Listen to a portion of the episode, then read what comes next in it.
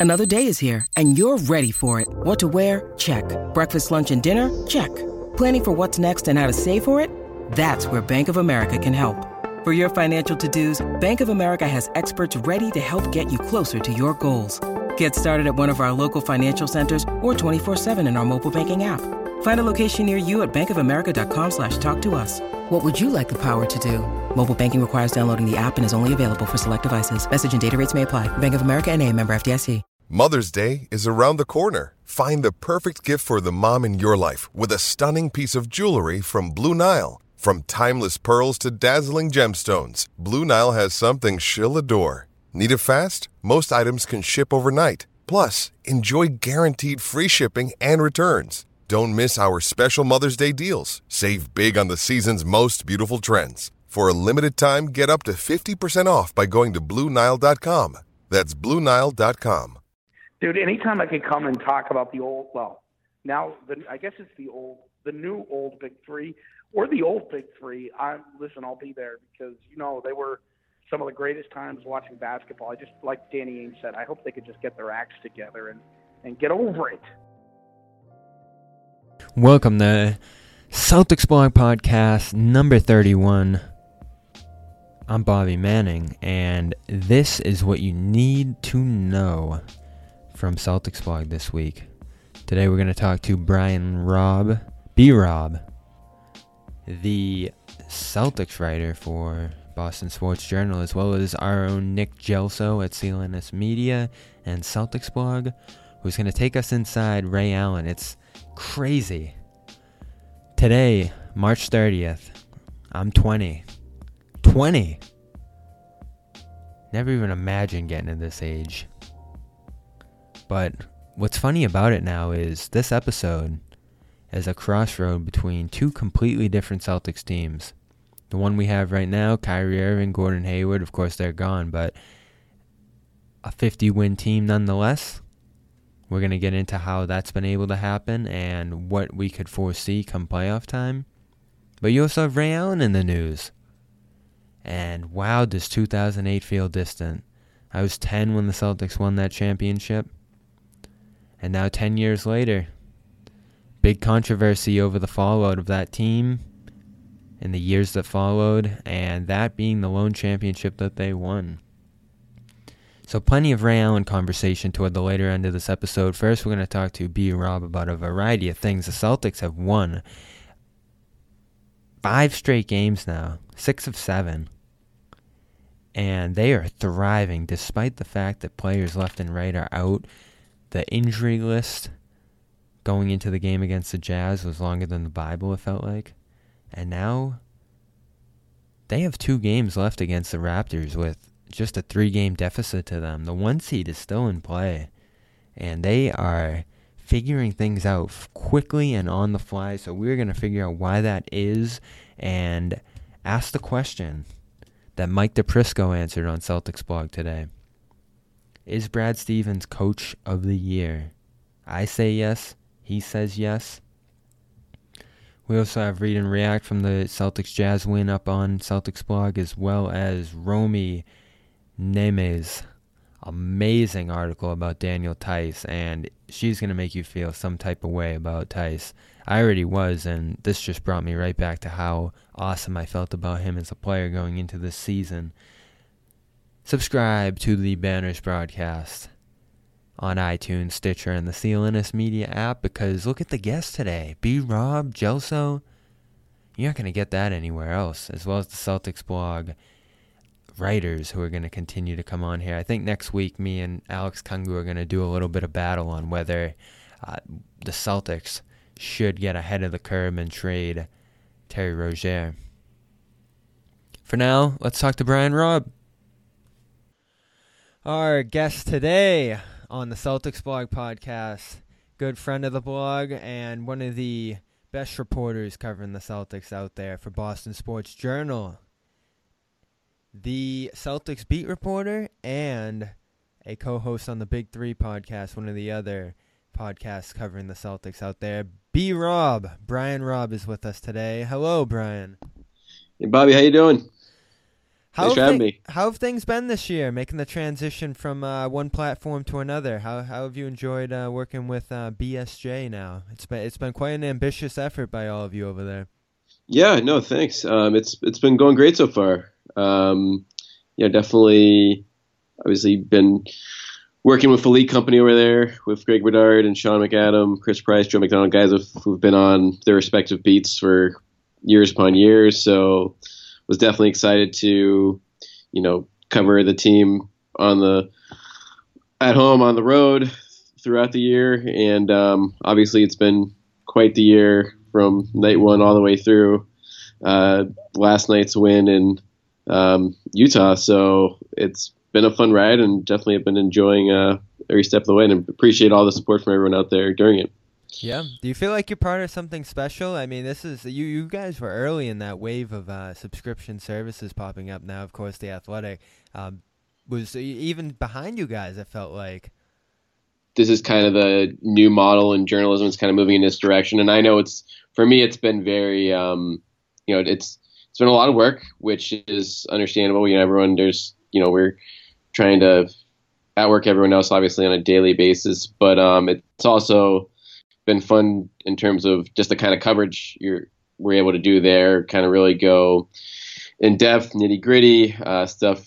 You did not necessarily you're gonna see other places in terms of breaking down um, plays, games, you know, uh, free agent trade off possibilities, things like that. So try to give, try to kind of look at it from a different angle. So you know, you make it worth the the price of sub- subscription for people out there that do subscribe. That we're thankful that for the people that do. Yeah, I, I, talked with John Corrales uh, on my podcast yesterday about the fact that people are finally willing to pay for something again. It feels like we had gotten in such a mode where everything online was so wide open and free that that just became the expectation. And now to see it go the other way is pretty cool. It, it definitely is. So let's let's get into Celtics talk. There's a lot of good things going on with this team outside of the health report, which uh, reads like a movie script right now. Yeah. Five straight wins for the Celtics with their undermanned units. Of course, three game winning shots over the last five games. And the big topic right now is Brad Stevens, coach of the year, possibly. There's a lot of hot candidates in the running.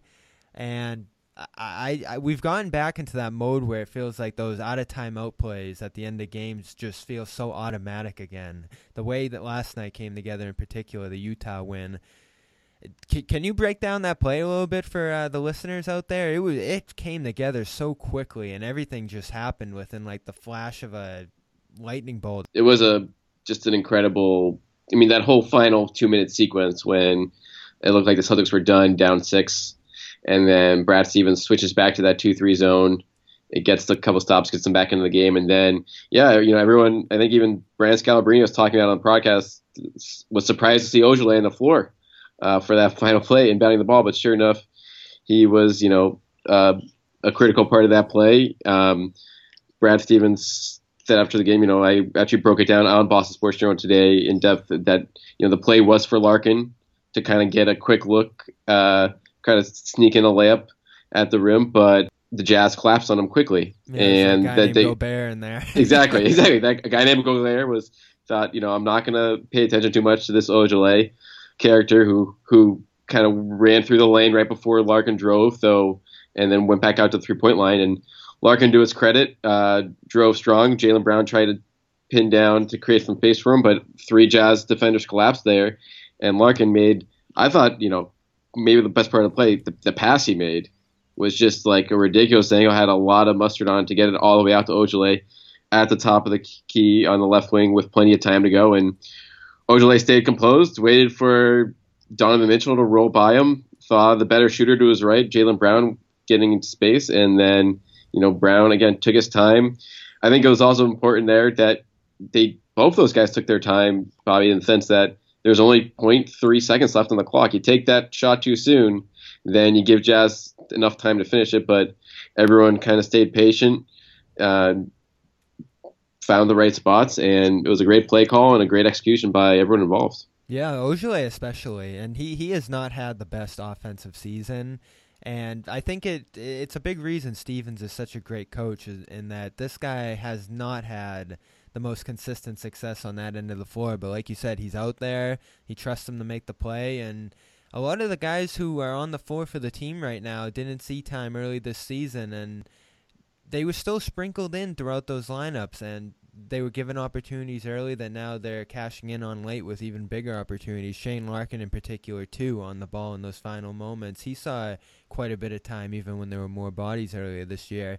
So that that leads me into my coach of the year conversation. And you know, I'm I'm sure Stevens isn't that concerned about it, but I am because you, you look at the games played across here. Hayward's missed 73, Irving's missed 14, Morris 25. They've missed 20 from Smart, 8 from Horford, 11 from Brown, and we, we were having the conversation on Twitter last night. It's obviously not the you know most adversity award, but I think a big part of it is the cards you're dealt and what you do with them. And you know, Dwane Casey's done a fantastic job. I can't take credit away from him for how he switched up the system up there in Toronto, changed the perception of them, got everyone playing in a completely different manner. Great coaching accomplishments, but I think it's far, far and away Stevens. What do you think is the most uh, important trait when it comes to Coach of the Year, and who is your favorite right now?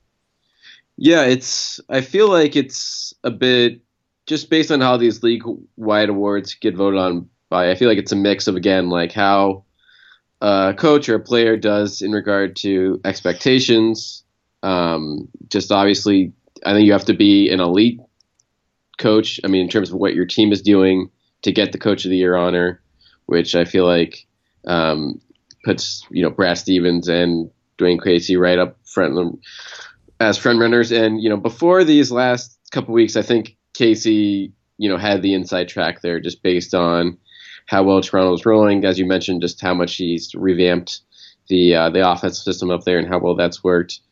But these last couple weeks here, with once you know once Irving went down, once Smart went down again, and for the fact that Celtics, you know, they they won this, they swept this road trip against, you know, there's a couple bad teams on there, but obviously Portland and Utah, they're still playing for their playoff lives right now. They've been two of the best teams in the league in the second half of the year, uh, and the Celtics have have now won uh, swept the four game road trip in like you know since the Big Three era 2009. Mm-hmm. So for I for me, it's really just like what who's made the most out of what you have, and taking nothing away from Dwane Casey, but like they've they've been pretty healthy all year up there in Toronto. You know, they've Lowry, DeRozan, Ibaka, that that whole starting five core has been there all year long. You know, Brad Stevens lost an All Star on night one. You know, the talk was immediately after that was like, all right, they're going to make the playoffs, but they're probably looking at a four, five, six seed, something like that. And then you factor in the Irving injury now, a bunch of other important rotation injuries, Morris, Smart, etc. over the course of the year, and just what he's gotten out of this group. I think, I think these last couple of weeks have just tipped the scale in Stevens' direction and for that honor. What in particular do you think it is about Stevens that's made him so successful this year in spite of everything thrown at him? I think the biggest challenges he's had to face is the fact that on the fly he's had to readjust their game plans based on what they have. Uh, opening night, what they had in the schedule in front of them, he basically had to right then and there throw away the playbook that he was planning to base around Hayward, and then they have to do that again within the course of things. Once you lose Smart, once you lose Irving, as they recently did, they actually lost three players out of that Indiana game on March 11th. Probably going to yep. go down as one of the deadliest losses the Celtics have ever suffered. Um, what, what do you think has allowed Stevens to be so successful in spite of that? I know I mentioned that um, he keeps guys involved deep off the bench, but what else is it about him? Yeah, I do. I think I think that's a big part of it. By what you just mentioned, is he maybe just as well as any coach in the league, he he keeps guys engaged one through fifteen. I feel like there's there's been a spot at every point in this season where he's called on someone for big minutes in a critical spot whether that's a guy like Nader or Ojeleye or Larkin, um, even a guy like Jabari Bird, like the third. The Celtics were looking at an 0-3 start to the year in Philadelphia um, back in that first week of the season, and then he says, "You know what? I'm going to call up this you know this two league guy, two way guy in Bird, you you're gonna go guard JJ Redick in the second half, and sure enough, that helped lead to the comeback win, and the Celtics rang off you know another 15 more wins after that. So you know his ability to keep guys engaged, his ability just to adapt on the fly. You know, a lot of coaches are set in their ways in terms of how they want to play um, their system on any given night, how they want to defend uh, on any given night. Um, he mixes and matches probably just as well as everyone to, to, certain situations. I think again last night against the Jazz, going to that two three zone, both in the third and the fourth quarter down crunch time, that really gave the Celtics without the necessary manpower like the opportunity to win that game because the Jazz was tearing them up in the pick and roll and you go to something that is unorthodox but he's not af- afraid to experiment with things like that roll the hot hand when it applies and you you build that with the good building good confidence in your players as well and you get uh, an unlikely potentially 55 win team this year he he talks about matchups so much, and that that seems to be one of his core coaching philosophies. Is that it is all about the matchups. He can pull up a guy from deep on the roster if it does seem to fit that matchup on a given night. Do you know what kind of things he bases that off of? Is it film driven? Is it analytic driven? I know their system is very analytically driven based on who the people he has around him are. Yeah, it's it's a bit of everything. I think I know he has, you know, the the video guys on the, his staff work really hard and they are you know out watching everyone's planning games upon games ahead of time for future opponents. So when you know that opponent does come up in the schedule, like Stevens has all the information he could on them, and he as a head coach, like he's working just as hard on game one as you know game 75 i feel like. Like he doesn't he just tries to make the best. He doesn't take a game like last night in utah and be like listen we don't have a you know, we don't have a chance here with, with like six rotation players out. Like, no, he's he's he's seeing how can I get by? How can I make the best out of what we have left? Putting guys like Tatum and Jaden Jam Brown in spots where they can carry the offense, while also doing the best to not disrupt the second unit flow by bringing a guy like Guerschon Yabusele into the starting lineup, so everything else can stay in place continuity wise with the other units. So it's it's a mix of everything. It changes on a nightly basis for him, but there's no question as far as like being prepared from an information standpoint, both with video and numbers. Um, he, you know, that his entire staff um, works their butts off. We're talking to Brian Robb, Celtics reporter for Boston Sports Journal. Check out his analysis on the Jazz win over there on that site and our own Mike DePrisco made his case for Brad Stevens as Coach of the Year over at CelticsBlog.com, so check those two things out. Um, let's talk lineups a little bit. Now that Irving, Smart, all of them are gone, they've had about eight games since March 11th, I believe, to test out new lineups. Um, the one they've used most in particular in terms of minutes is uh, Baynes, Horford, Morris, Rozier, and Tatum. 52 minutes with a net rating of 21. Not not the greatest sample size there in just 50 minutes, but um, what lineups have stuck out to you in particular that you think the Celtics might be leaning on come playoff time with the group they currently have? Yeah, so I mean, it seems like Brad Stevens continually likes that flexibility in late game situations. So I feel like the group we're going to see most often, particularly if uh, Irving is sidelined, in that um, for the first round is Rozier, Jaylen Brown, Tatum, Morris, and Horford. And that's a group, again, that gives you a lot of versatility on the wings, a lot of switchability. And I feel like when you're going to be playing a lot of wing heavy lineups potentially, whether that's going to be Miami or Milwaukee in all likelihood in the first round, that's going to be critical. And the other, you know, you're going to have a couple wild cards there. You can, you know, Greg Monroe obviously saw crunch time minutes last night um, with Horford out, and I think he will, for offensive purposes, get the call there on certain possessions. And I think the other variable we could see here, Bobby, is a guy like Shane Larkin, who again is taking. He played a team high I think it was 34 or 32 to 34 minutes right now. Him and Ojeleye were right there, and so those are the two guys where I feel like situationally, matchup wise, they could be getting a call uh, from a defensive standpoint because Ojeleye obviously gives you uh, just someone who can guard four different positions. Um, isn't going to give you much on the offensive end, obviously, but can really hold his own on that end of the floor. And Larkin, as far as ball pressure goes, defensively on opposing point guards, I feel like he's a little bit more reliable than Rozier in that front. So if a team is getting into a rhythm, particularly in the pick and roll, um, and you want to disrupt that a little bit, Larkin's a guy I feel like that could get up there. And if they want to go super small and maybe have him replace Morris in the lineup, or obviously if you want to go super defensive minded, you can go Ojeleye over a guy like Tatum, who I feel like again is a little bit ahead of Tatum on the defensive end of the floor right now. Real quickly, it does seem like um, Morris and Tatum in particular have started to play better as the season has gone on together on the court. I felt like that was kind of an awkward mix early on. Numbers are looking a little better there when those two are together. Uh, they both seem to simulate, um, operate in similar spots on the floor when they're out there. What, what do you think of them as a duo when they're out there? Yeah, I'm with you. I think that's a great point by you, Bobby, just in terms of them gaining some rhythm here. Because that that lineup with Irving in place of Rozier, that was not a good lineup for this team um, for the first half of the year with Irving, Brown, Tatum, Morris, Horford. I think that was the lineup that Brad Stevens probably thought he was going to be playing most of this yeah. year and starting, but it just never seemed to click. And I think a lot of that was because of Morris's injury issues. Mm-hmm. A lot of it was because of just like rebounding issues with that lineup, since you don't have a true big man there to kind of clean up the glass.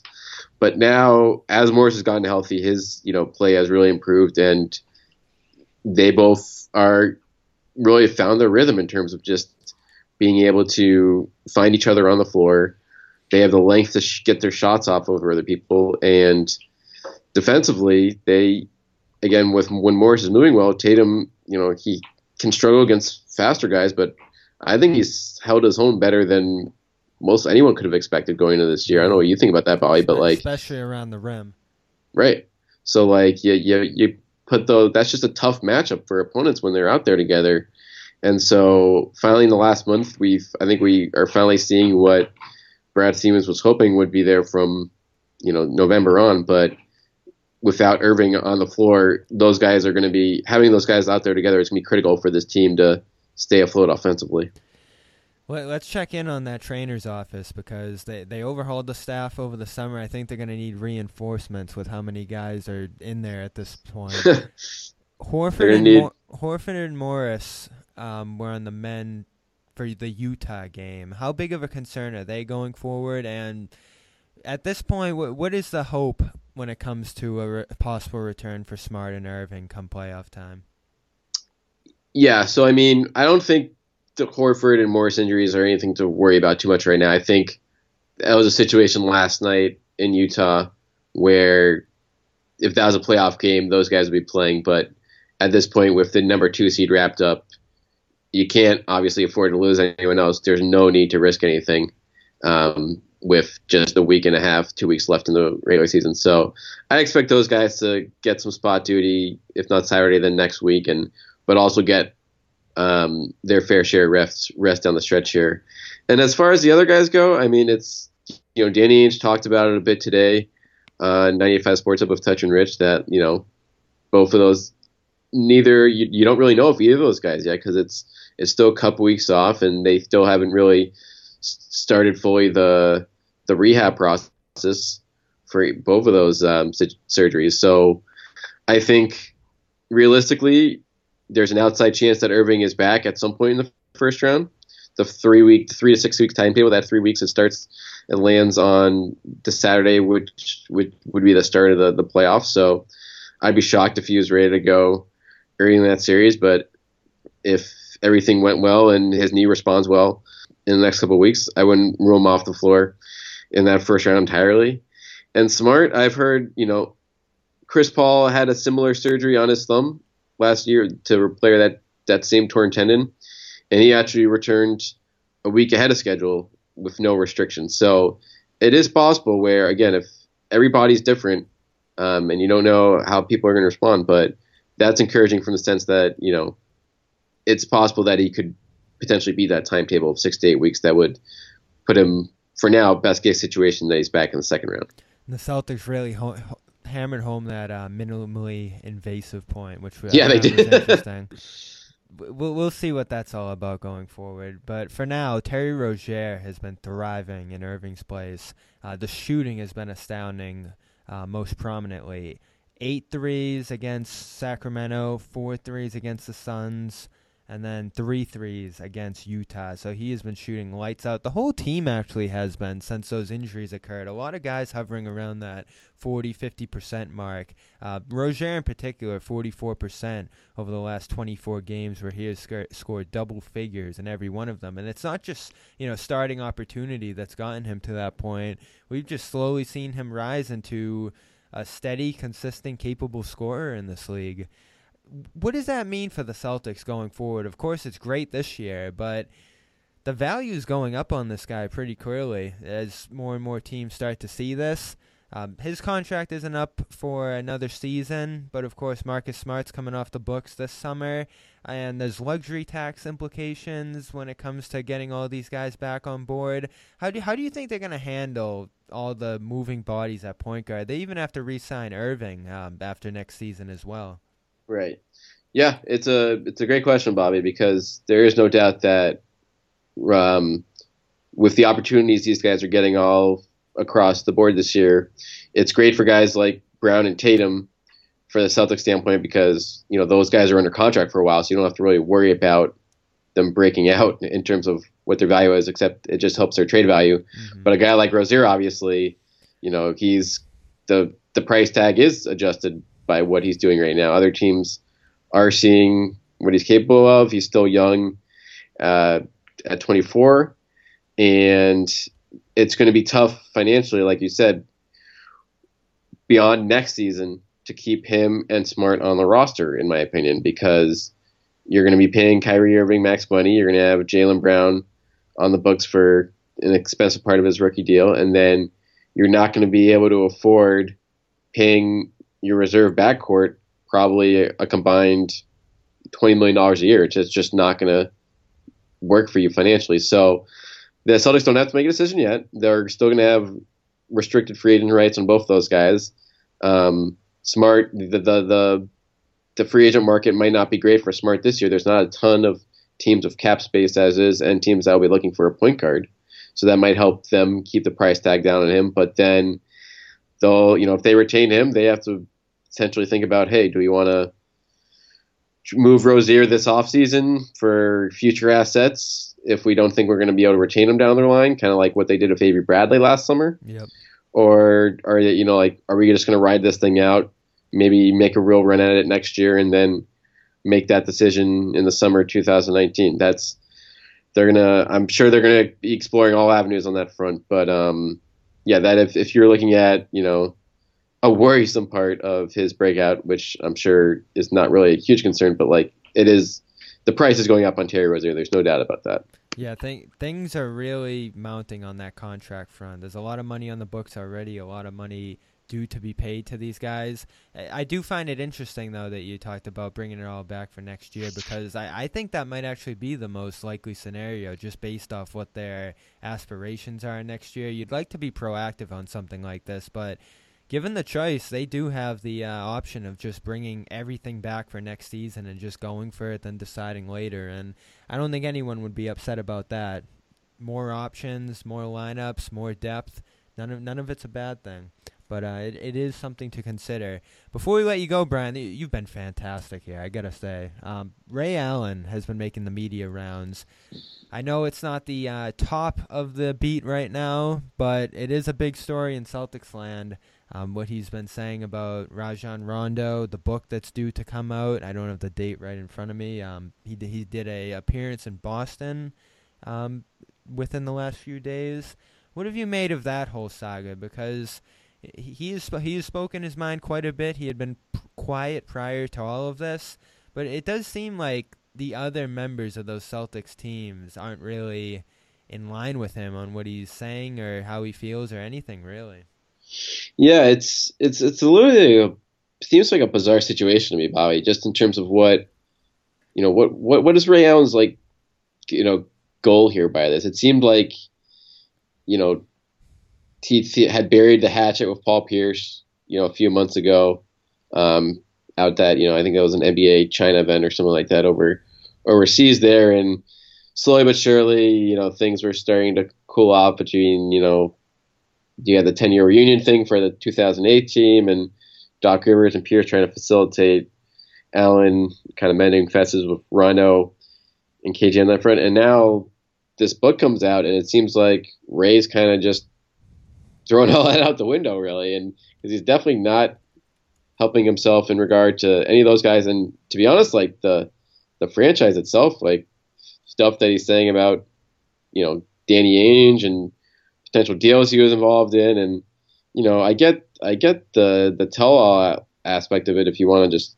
you know write a book, go for it. But it you know, I'm not sure. You know, you'd think he doesn't really need the money here. Mm-hmm. So like, it is just a I don't know what you thought about it. It's just a, it's a really interesting situation here, and it makes what it really does. It just makes I feel like any type of you know long term, you know, healing between all those sides that just that much more tougher now that this is all out there. And there's a lot of egos that play in the starting lineup there. Every one of these guys has gone on to become such massive stars. Even Rondo in particular, he wasn't on that big three level, but he has carved out quite a career in the days since that championship.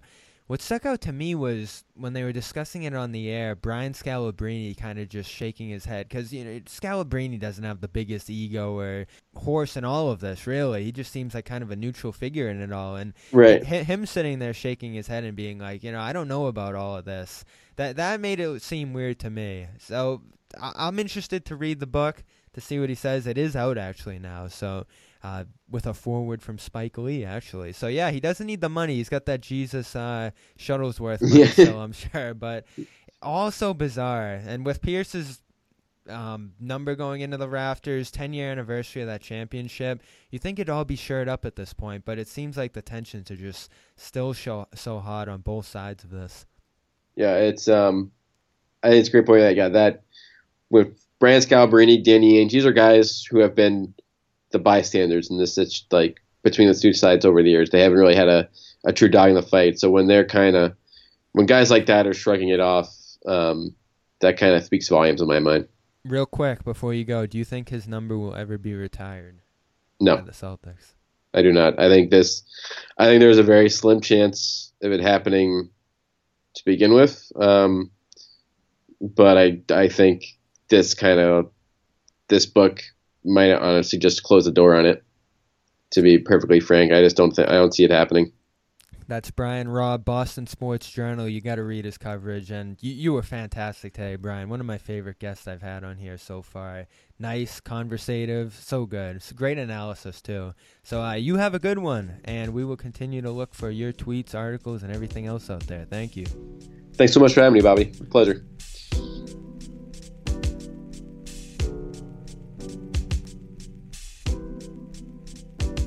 Nick Gelso's on the line next, calling in. You you know who he is, CLNS Media founder and owner.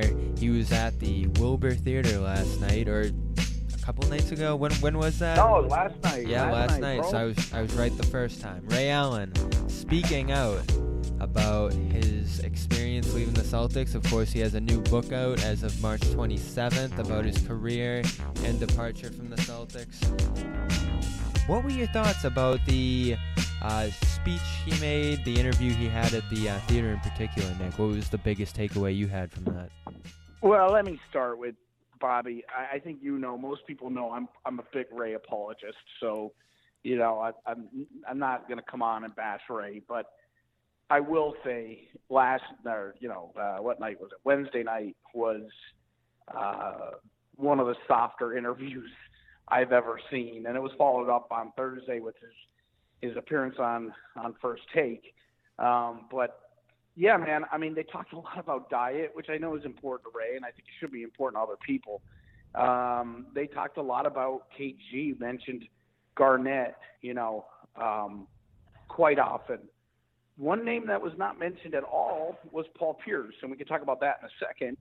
Rondo's name would not have been mentioned had uh, actually I know the guy Matt Roboto was in the audience and I I recognize his voice. He they were talking about Ray uh, hitting the the three point shot that put made him the three point king, and how prior to the game. Uh, they were all his teammates were fighting over who was going to give him the assist. Well, the assist, of course, went to Rondo that year. He failed to mention that, and Matt and the audience yelled out, "Who threw the pass?" And Ray ignored it. And I can't remember the gentleman's name who who uh, uh, interviewed Ray. I, I know he's from Hartford, but um, he, I don't think he knew it was Rondo. So he actually, because they weren't taking questions from the crowd, but he actually referred back to it and said, Ray, who did throw the pass? And Ray went Rondo, and that was the end of yeah. it. So that was the only mention of Rondo. You know, clearly there's there's a lot. I think. I mean, I'm not in Ray's head. I do know him. I got a chance to talk to him a little bit, which was fun. Um, but and he didn't mention anything about this. This is pure speculation. But taking away from the book and and the comments um, at the Wilbur, uh, it feels to me like he has a lot of regrets in regards to how his relationship has devolved. I guess is a good word with mm-hmm. with Kevin Garnett. Um, but no mention of Paul Pierce. Really, basically no mention of Rondo. A lot of talk about Doc. A lot of talk about Seattle and Milwaukee. Um, and a lot of talk about the people of Boston. But there's definitely a bit of uncomfortableness, and there was in the crowd. I mean, when they, when the the guy who was hosting the the the Q and A was mentioned uh, Ray leaving Boston for Miami, the audience booed, which was kind of interesting. Yeah. So, uh, but it was Bobby. It was more soft than uh, uh, Sesame Street. Man, it was it was really not Ray's Ray's toughest interview. and and and luckily Stephen A. Smith did get into him a little bit. The best question he asked was, "Did you make the call, Ray? After he left the team, did you make the call?" And he he didn't. He didn't call the guys. He didn't explain that decision to them and I felt that similar sense of regret from that interview that you expressed right there. He he really honed in on the memories, how how the team back then was more of a family. He talked about how he knew every guy's wives. He didn't call it the Big Three. He called it the Big Twelve because everybody played yeah. a big part, and he was naming the teammates. And then the fact that they were always there for Halloween, not just the Celtics, but yep. other teams as well. He, he got into that as well, and there was that deep sense of regret. But he, he still doesn't get to the crux of the issue, and you, you just hit it right on the head right there. It was the heat and Stephen A. Smith got into that too. Like that, that was the biggest rival of them at the time. And he he talked about the other offers he had, everything else that was on the table back then. But at the end of the day, he still went to the Heat, and he won a championship there. He helped close the window on those Celtics teams on the other side with LeBron.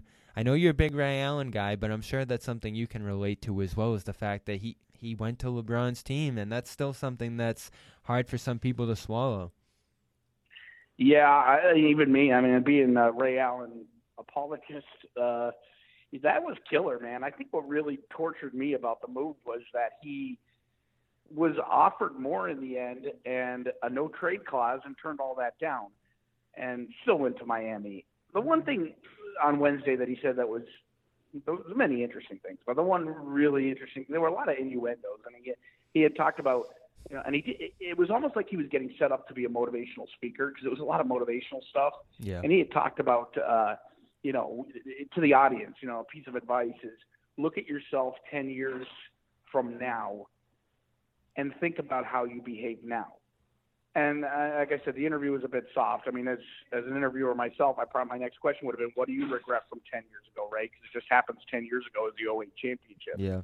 Um, but he didn't do that, and you know, Ray skipped over it and skipped over the topic and then came back to it again and kind of said, you know, there were times in my life where I felt like felt like I should have just walked into the, the coach's office or the GM's office and said, "This is what I want. This is what I need. Can you accommodate it?" And I didn't do that. I just felt a sense of, you know, uh, not entitlement, but yeah, maybe a sense of entitlement that this is what he thought he deserved. There's definitely a lot of regret there, but you know what, Bobby? I, I believe that there's a lot more to this story between Rondo, Ray, KG, and even Paul to a certain extent than you, me, Stephen A. Smith, the man in the moon will ever know. uh, that's still inside that locker room, and we'll never. There's more to the story. I mean, Kevin Garnett, you know, yeah, but ten years, you know, eight years later, is he still going to be upset that he left for Miami? Come on, there's more to the story uh, than you or I will, will ever know. But Mm-hmm. You know, Ray is most definitely a guy that's completely still infatuated with his image and his and his how he's perceived, and and that came out a lot in the in the, the interview on Wednesday. I I don't know what his lasting legacy in Boston will be, but I think time does heal wounds. And when Kevin Garnett finally, or when Ray gets the guts to to, to go to Garnett and, and make amends, um, I think at that point maybe the fan base could start to to uh, to heal as well. The other interesting thing, Bobby, is the place was half empty. Half empty. Says a lot, doesn't it? Why do you think he? Why, why do you think he's coming out now? Because he stayed quiet on this for a while, and you you had Rondo, of course, joking that oh maybe he needs some money or something like that, but that obviously isn't the case. I mean, this guy has done movies and everything else. Why do you think? Yeah, he's, I mean, uh, why do you think he's making the media tour now on this? Was it the Paul Pierce uh, retirement? Do you think that hurt him that he wasn't there for that? I know he did mention in the first take interview that he was kind of upset that Kendrick Perkins went on Kevin Garnett's show because he had just talked to him two days earlier, and he But said he was in his corner.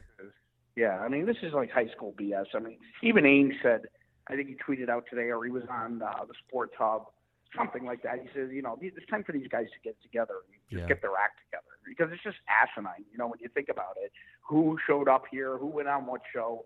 Uh, you asked about why is he doing it now. I mean, the dude's trying to sell books. Yeah, I mean, so of course he's going to go. And, and it just ironically was when the Celtics and all the Boston traveling media were out west because the team the team was out west, so there was no real Celtics media there. Um, and he's trying to sell books. I think it started with that Players Tribune column he did. Uh, it was the letter to himself ten year when he was a kid, and it got a lot of play. And I believe this, and don't quote me on this, but I believe it's the same co-author as who co-authored the book.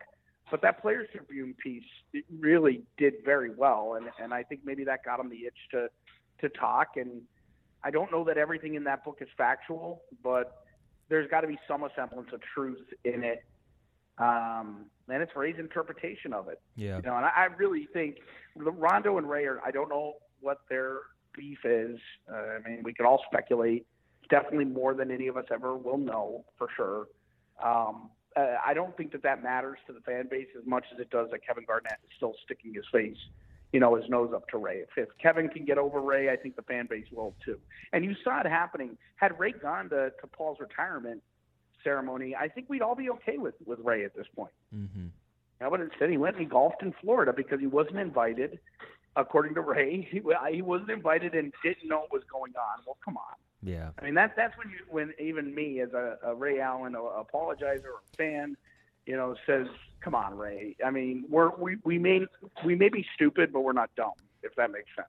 And uh, I, I said this I said this to Brian in the first segment. It, it said a lot to me that Brian Scalabrine, who absorbed all of that, was like, I don't know about some of this because you know he's the neutral figure in all of this. There's a lot of egos at play when it comes to the competing sides in this story. But Brian Scalabrine, for him to go, mm, I don't know about some of the stuff said in here. It, it it does it does strike me as a little odd that even he would go to that length. And then of course there was the whole um, story about Rondo saying that he drove them to the championship when it was actually him talking about Right. 2010 um, as it Right. came out. So it's it's And tough. then not even that is defined. Like Paul Pierce said, I think he got the dates messed up. Right, I could see Rondo saying that in 2010, not to, but we don't know for sure. I mean, I don't think they remember, but obviously Ray does. He told a really interesting story about his first. He was in Rome, and it's in the book. Uh, he was in Rome, and it was their first game, and everybody has their routines. And Ray was sitting in the locker room and and bounce, dribbling, sitting at, at, at his locker, dribbling a basketball. Mhm. And Kevin Garnett walked up to him and said, "Are you going to continue to do that? And if so, for how long? Because I'll leave until you stop." So you know, and and I mean, Ray wasn't snarky about it. I mean, he kind of was laughing it. He was like, you know, as you get older, you realize you have to uh, compromise your own routines and your own um, habits that annoy other people, and and that was one of them. And you know, I thought that was an interesting story. it's it's all kind of sad, and you you summed it up real well right there. And that they they have to get over this at some point. Ten years later, after the championship, think of all the thing we mentioned it all in here: the workout routine, the record-breaking three. Remember his mom in the crowd. All that stuff sounds so distant Yep. now that Yep. this has become Uh, the it- recent memory of him. Well, and the sad thing is, I mean, the Celtics have a great legacy and tradition of honoring their championship teams. I mean, we, we see them do it. Any championship with, from the '60s, every single year they're re raising the banner. And they the wouldn't 40th have done it without him. That's the key point. Mm-hmm. Well, they wouldn't have, and, and this is the year they should be doing it in, in, in at some point. And I've heard nothing about it, and I'm in the locker room, so I don't know that it'll actually happen. I, you know, I, and it's sad, and really, yeah, they're all friends, but they're all gone their own ways. It's like graduating high school. And really, the only people that lose out on this are the fans, Mhm. because the fans don't get to to to really really relish in the fact that that was just such a special, special team. And you know, I don't, I don't and it's sad. You, there was such a perception at that time, probably until Rondo got his head that was too big to walk into a door. Um, but there was that a perception by fans, and that there was that team was infallible. I remember, and you probably do too. You know, you'd be watching a broadcast, and they talk about the strength of the Cel- Celtics locker room, and here, you know, it, was in tatters from year two Mhm. you know, there was a lot of friction from year two. So, you know, it's a sad story. Hopefully, at some point, they will make up. I think Ray has made a lot of mistakes, and I think he's he's making amends, but he's still making mistakes while he's doing it because Yeah. to come to Boston and go to the Wilbur Theater and not mention Paul Pierce's name one time, not once, dude. He did not even say number thirty-four. He didn't say Pierce. He didn't say his name at all, not once. And for him to say the Celtics and Heat weren't rivals, just, it, it's lack Well, of awareness. It's lack Yeah, of I mean, awareness. Eh, if you look at it from a historical standpoint, which is what Ray will say, they're not rivals in the in the whole scheme of the last 70 years of the NBA. But certainly to this generation, your generation, that is the most relevant rivalry is is it, Celtics Heat or Celtics Cavs. I mean, Celtics versus LeBron. yes. Really. hmm You know, I mean, he did get asked who was his toughest cover. Um, somebody in the crowd yelled Kobe, and he said, "Would you let me finish?" And he said Jordan. I mean, he only covered Jordan for a year. Yeah. I, you know, so there's there's a lot of things I think Ray lets his ego get in the way of. Mm-hmm. It's a shame. I mean, I don't blame it all on Ray. I never did. I'd love to see them all make up. Hell, listen, man, if you were there last night, you saw the shape Ray Allen was in. I'd take him for six minutes a game coming off the bench the Celtics. Right? the Celtics could probably use it right now, as we've talked about.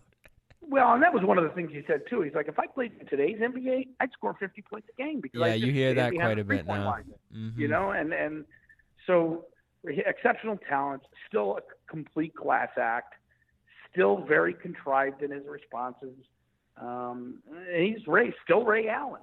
You know, so see what happens, man. We'll see what happens. I, I've forgiven him because I, I've always been a Ray apologist.